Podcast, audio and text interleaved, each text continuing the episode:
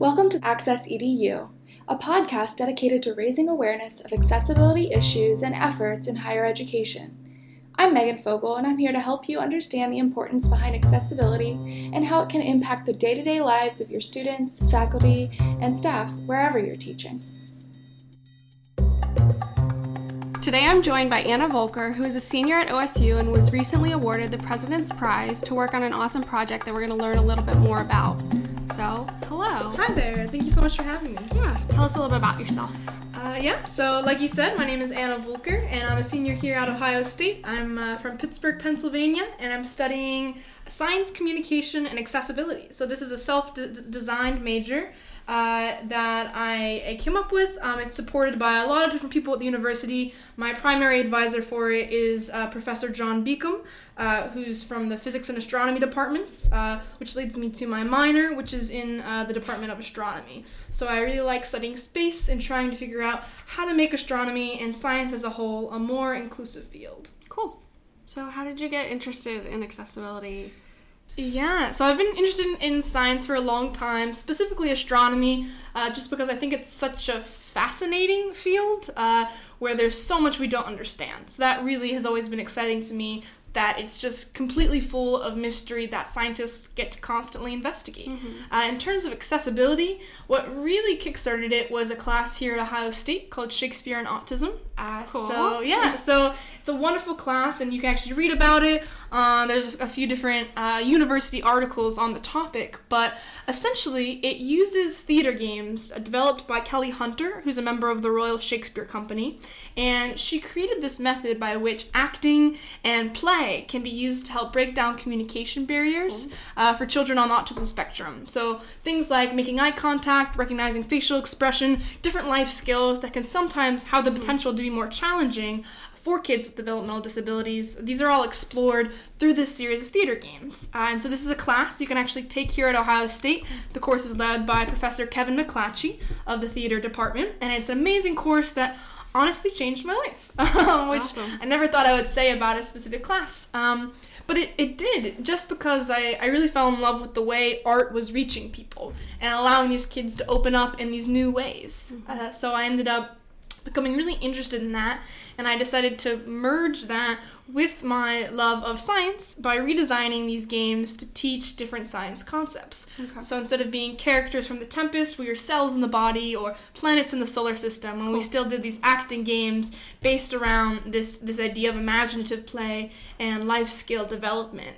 Uh, and I got to perform these games for the first time with children at COSI uh, during Sensory Friendly Day, which is an event I helped organize there uh, for children coming to the Science Center who have different uh, developmental disabilities. Cool. And so we played the games there, and uh, yeah, that'll be a part of my upcoming President's Prize project. That's awesome. Thank you. It's really cool. so, how have you been able to combine those two interests into like your own custom major? Yeah, that's a really good question. Um, so a lot of my classes relate to either disability studies or science or uh, some type of in between communication forms. Um, uh, for example, one of the classes I'm in right now is the creation of outreach theater, which I'm very interested in because I think that Shakespeare and autism and that type of uh, theater work is a, a form of outreach that, uh, to me, is very closely related to science outreach, which is something I've, I've done a lot of. Um, so, a lot of my outside of school experiences relate to astronomy education in the public. Okay. So, um, a lot of that is reflected in the courses that I selected for that degree. Cool. Very Thanks. cool. yeah.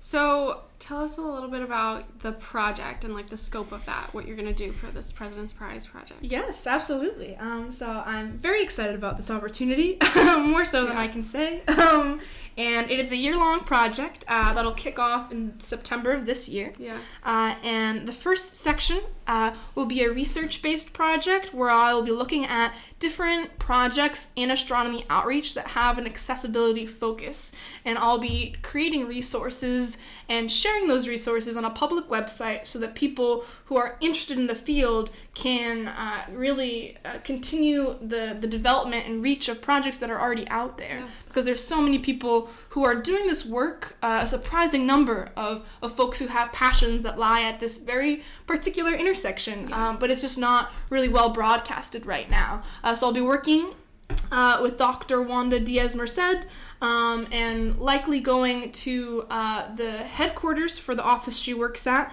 Uh, this office has a very long name, but it's called the International Astronomical Union's Office of Astronomy for Development. Cool. Uh, so what all those words mean is that uh, this is an office that is dedicated to making astronomy more inclusive, more equitable, uh, and more accessible around the world. Uh, and it's a subset of the International Astronomical Union, um, which is really the governing body of astronomy. Uh, so, for example, when Pluto got kicked out, Gotcha. that was this Gotcha. organization. Yeah, so Yeah. they really decide uh, big things in the world of astronomy. And so, uh, uh, Wanda is uh, working down there um, in Cape Town, which is where this is located, Cape Town, South Africa. So I'll be going down there. Ideally, uh, we're planning on about two months there, um, working with her and the office on this research project. Um, and I'm really excited for this opportunity. And she's also just a really incredible person, an incredible researcher who has pioneered a new way to do science all through sound. Um, so she's a blind astrophysicist who does Awesome. all of her research, yeah, through what's called sonification. So you can actually audibilize data, which makes it not only accessible for people in the public who are blind, but it also allows a whole new group of people into making discoveries and actually doing the research. Uh, so she's been able to find relationships and data that were otherwise missed when you were just looking at it in a ver- uh, visual graph. Right, so it's actually helpful for somebody Yes. that's not even blind. It's advancing Yeah. the field in, in multiple ways, not just in accessibility, but also in scientific discovery. Um, so that's uh, the first portion. We'll be researching down there in South Africa.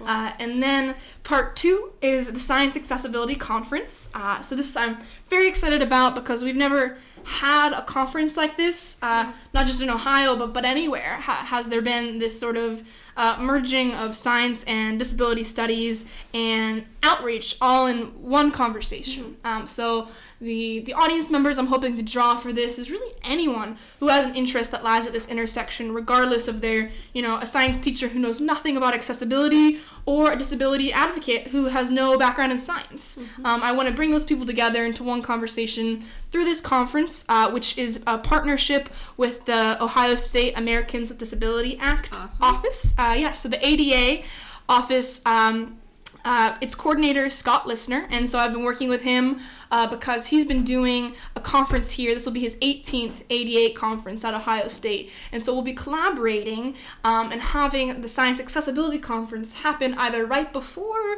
or right after the ADA conference, so that we're pulling from the same audiences and infrastructure.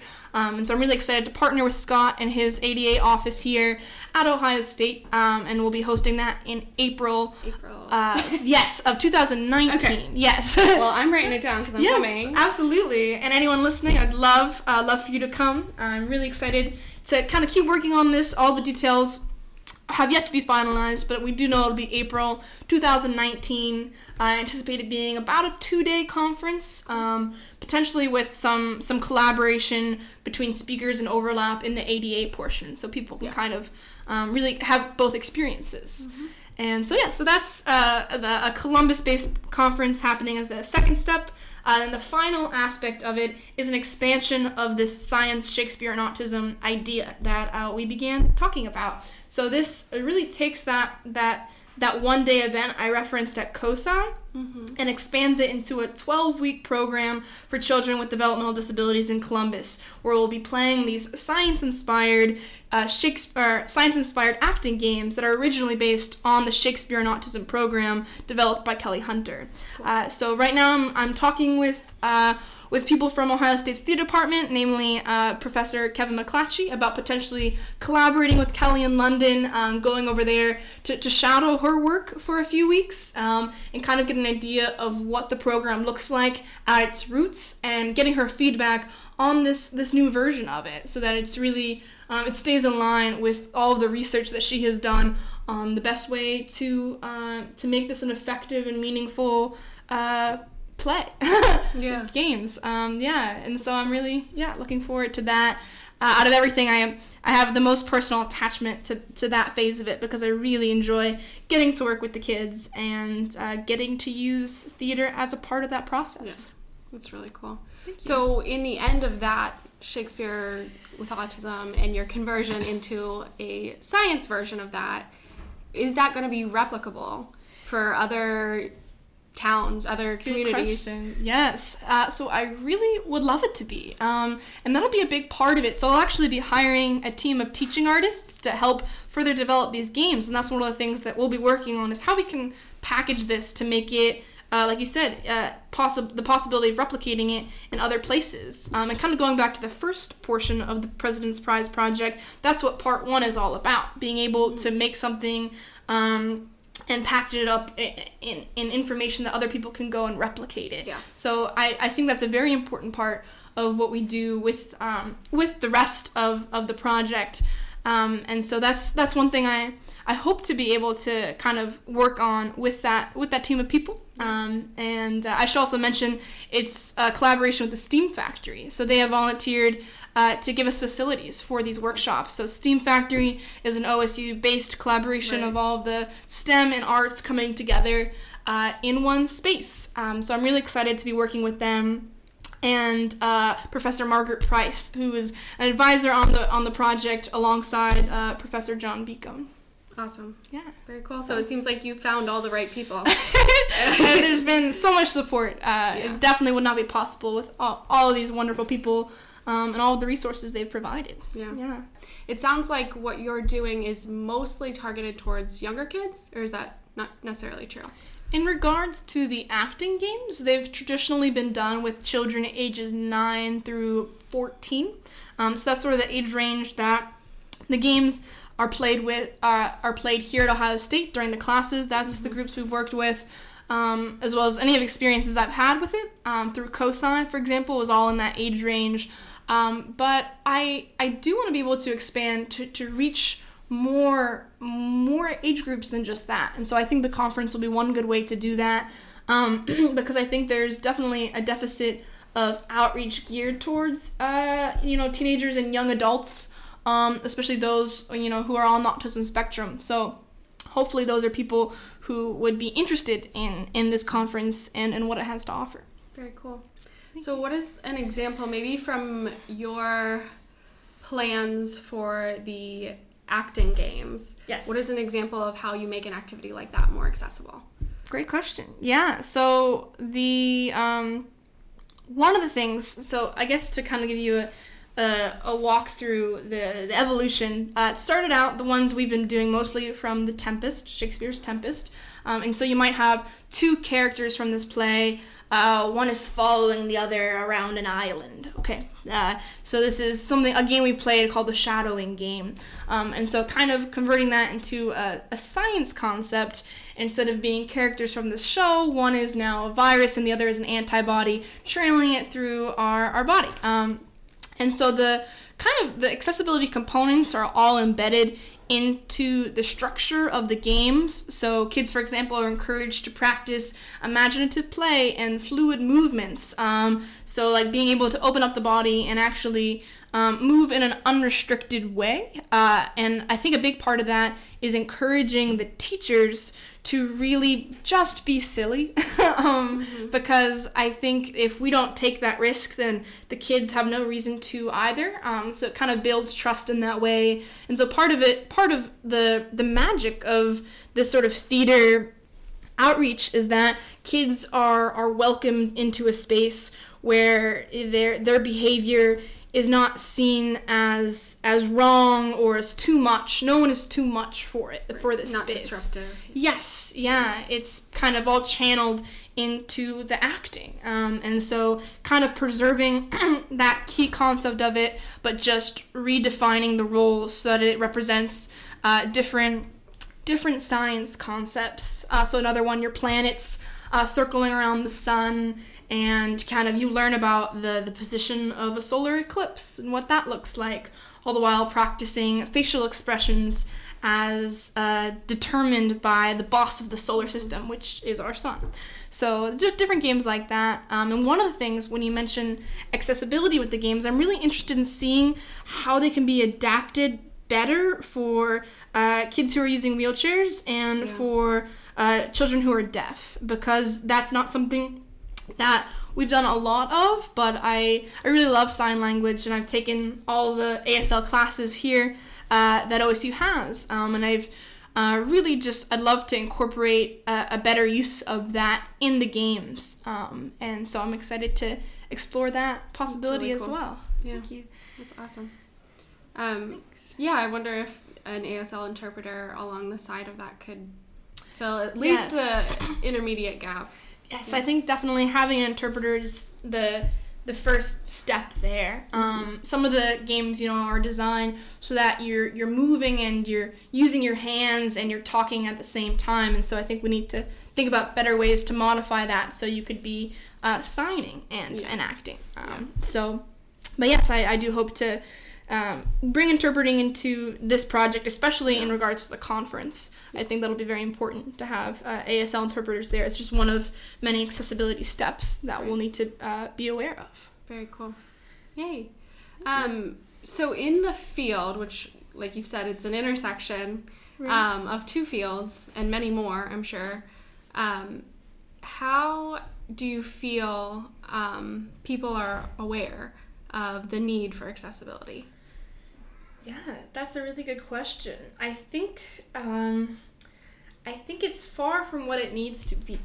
yeah. so um, yeah, the the and that's just because some of these things are are so specific that if it's not affected your life personally, there's no reason you would know about it, right? Um, and so a lot of times accessibility is in response to you know it um, it already a problem is in place and something isn't accessible and now we're realizing it once that causes an issue for someone as opposed to thinking ahead in kind of the, the concept of universal design yep. for learning right so you want to be able to to proactively have these accessibility uh, needs in mind when designing anything whether it's you know like you talked about with websites or with a conference um, mm-hmm. or with acting games uh, and so i think i mean I, I have never told someone about the work that uh, Dr. Wanda Merced Diaz is doing and had them say, "Oh, I, I know that. Like, oh, I've heard of that." Mm-hmm. It's always a surprise, right. um,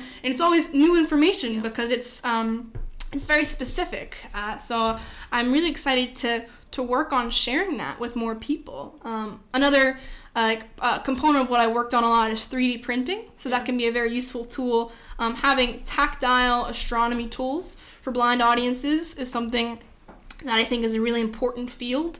Um, and so uh, that's a thing that most people have n- never come across before. Um, but that's that's what I worked on all of last summer uh, with the Space Telescope Science Institute, taking data from the Hubble Space Telescope and converting real images of galaxies into 3D prints so that blind audiences can feel uh, the structure and the morphology uh, and the contents of real galaxies as portrayed by actual data. Um, so those are things that are out there and are happening. And one of the goals of the conference is to have people come in one space and experience it.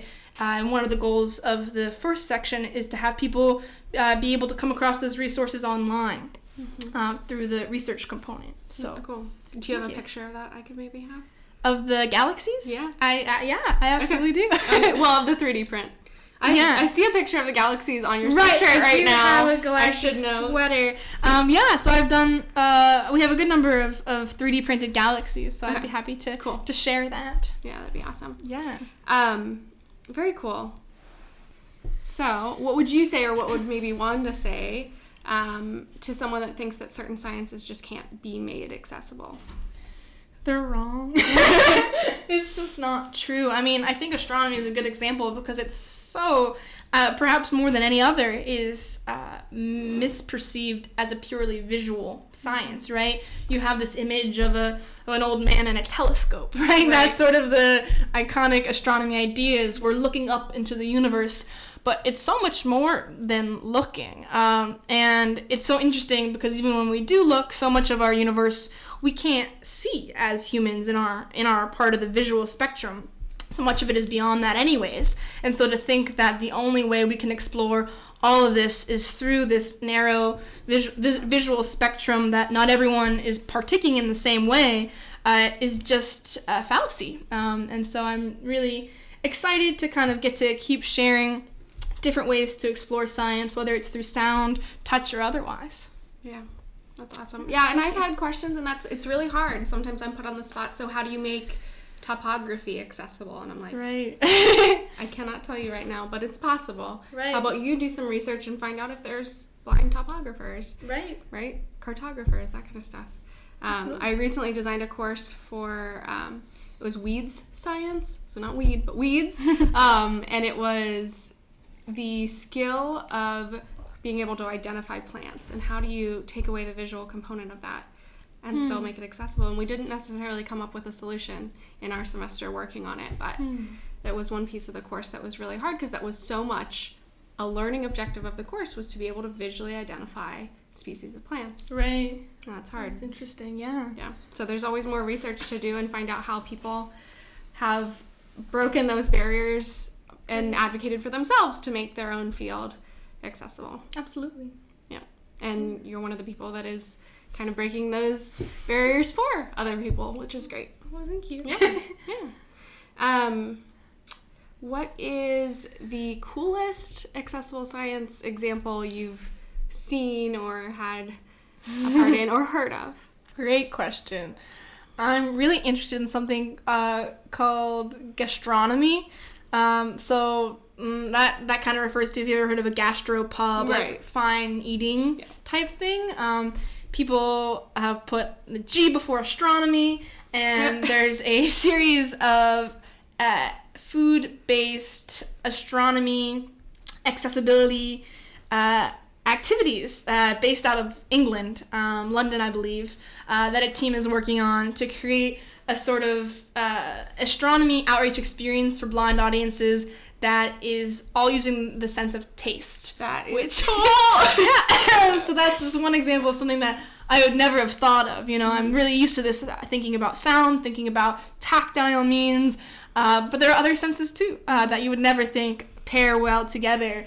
Um, but that's one thing that I was I was very interested in. I've actually seen it come up a couple different places. People using this idea of edible astronomy demonstrations, which is just fun for anyone. Um, but I thought that was particularly innovative. That's that's super cool. Yeah, I'm gonna have Yeah. to look into that. Yeah. Cool. Um, okay, and this is a tough one since you said that you don't necessarily have um, familiarity with web accessibility as much. Um, but do you think online science classes can be made accessible? Oh yes, absolutely. And I think um yeah, I mean I'm excited about this this office that you're you're working in, you know, keeping that as one of their priorities I think is huge. Um but yeah, I I really hope to learn more about this this world of web accessibility, but I do think it's something that people um, like we talked about earlier, need to kind of go in thinking about it as opposed to having accessibility as an afterthought. So I think that'll be a big part of it is is planning with uh, any learner in, in mind. Mm-hmm. So yeah, That's great. Yeah, that's what we preach is being proactive instead of reactive with it. exactly. yeah. Very cool. Um, what do you think is the biggest challenge facing your project in the next year? When do you technically start? Uh, yeah, so I start in September, Okay. uh, which already feels so close all of Right. a sudden once we enter 2018. Um, what do I think is the biggest o- obstacle? Was it Challenge. Um, challenge. Um, yeah. Uh, I mean, I definitely think um, there's a lot of you know logistics and planning that'll have to be surrounding the conference, um, and a lot of it you know is collaborating with partners and and working uh, in these uh, yeah collaborative environments. So I think just being able to have all the different schedules coordinate. Um, and just I guess the logistics of of something quite as big uh, as an event like that will be definitely something I, I need to be proactive about. Um, but yeah, I I don't have any any like big thing in particular that I'm particularly uh, worried for. I suppose. Cool. Yeah. That's good. So yeah, I'm, I'm really just excited to to be able to get started. Um, and yeah, finish finish the semester up and get rolling. So So for our audience that may not be familiar with the President's Prize, Hmm. it's a big deal. and it, I don't know if I'm the right person to speak on it, but it's uh, a living stipend and some research funds. Um, and then it's only, it was only given to two people this year. Yeah. So it's a, a big deal. Thank you very much. Yeah. Yeah, cool. I'm super excited. Yeah. it's uh, yeah, much appreciated. What do you hope to do after graduation or after the project is completed? Great question. Yeah. Um, so between graduating and the project, I do have the summer uh, open. Um, so right now I'm currently uh, interviewing with uh, a few companies through something called the Brooke Owens Fellowship Program. Uh, so it's for women in aerospace engineering. Cool. I uh, am not in, in aerospace engineering, um, but they also have positions in education, science, uh, and outreach.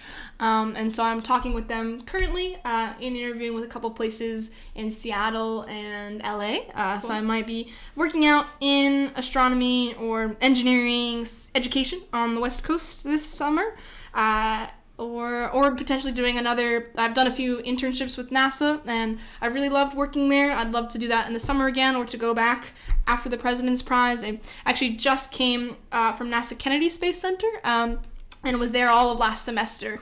Um, so I'd love to get the opportunity to work again uh, in the Office of Education, uh, which is what I had previously been doing uh, down in Florida, um, and kind of just do more more science outreach, uh, whether it be through you know an an agency such as that or science centers like COSI, planetariums, uh, really really anything where I get to keep communicating about astronomy accessibility is that's what I'm passionate about. So It's really cool. thanks. Do you think there's are there a lot of other people that are working in astronomy accessibility? Great question. Yeah, uh, about all of the people working in it are, are in an email chain. Um, so there's actually a, a working group uh, through this organization I mentioned, the International Astronomical Union. So they have various working groups to bring people together who share either areas of expertise or passions or interests in the world of astronomy. And so one of them is Astronomy for Equity and Inclusion. And so it's uh, a working group that, I, that I'm a member of, along with a lot of people who are in this very, you know, specific cross-sectional field. Um, and so that's, I mean, you know, so many projects. That's how I learned about the one I mentioned with the taste. Um, there's also a, a project right now to create a, a dictionary of all the signs around the world that are used to teach astronomy because there's a lack thereof. Um, sometimes, you know, there aren't signs developed for all of the words, and each country has its own sign language. So it's not just, you know, Yeah, that was something I learned in another podcast interview. Yeah. No, they're dialects. exactly yeah each uh, yeah each language is distinct um, and so yeah so there's uh, a push being made right now to you know collect and have a, a main dictionary of astronomy signs around the world so that we can see that that relationship there um, so uh, there is you know it's it's narrow compared to you know you couldn't have every everyone interested in chemistry in one email group um, Right. and this is not to say the group is by any means comprehensive, but it's a, a really wonderful collection of people who who share this interest and who are doing projects um, related to the field. And so that's actually where the the groundwork will start for part one of the President's Prize project by reaching out to all the people in this working group who, who are doing outreach um, and trying to collect resources uh, from them uh, to build upon uh, kind of how to kits for people to, to replicate the, the work going on already. That's awesome. Cool. Yay. Thank you to Anna for joining me today. I look forward to following the great work she's doing. Thank you very much. Access EDU was created and produced by employees of The Ohio State University. The views and opinions expressed in this episode are those of the speakers and do not necessarily reflect the policy or position of their employer.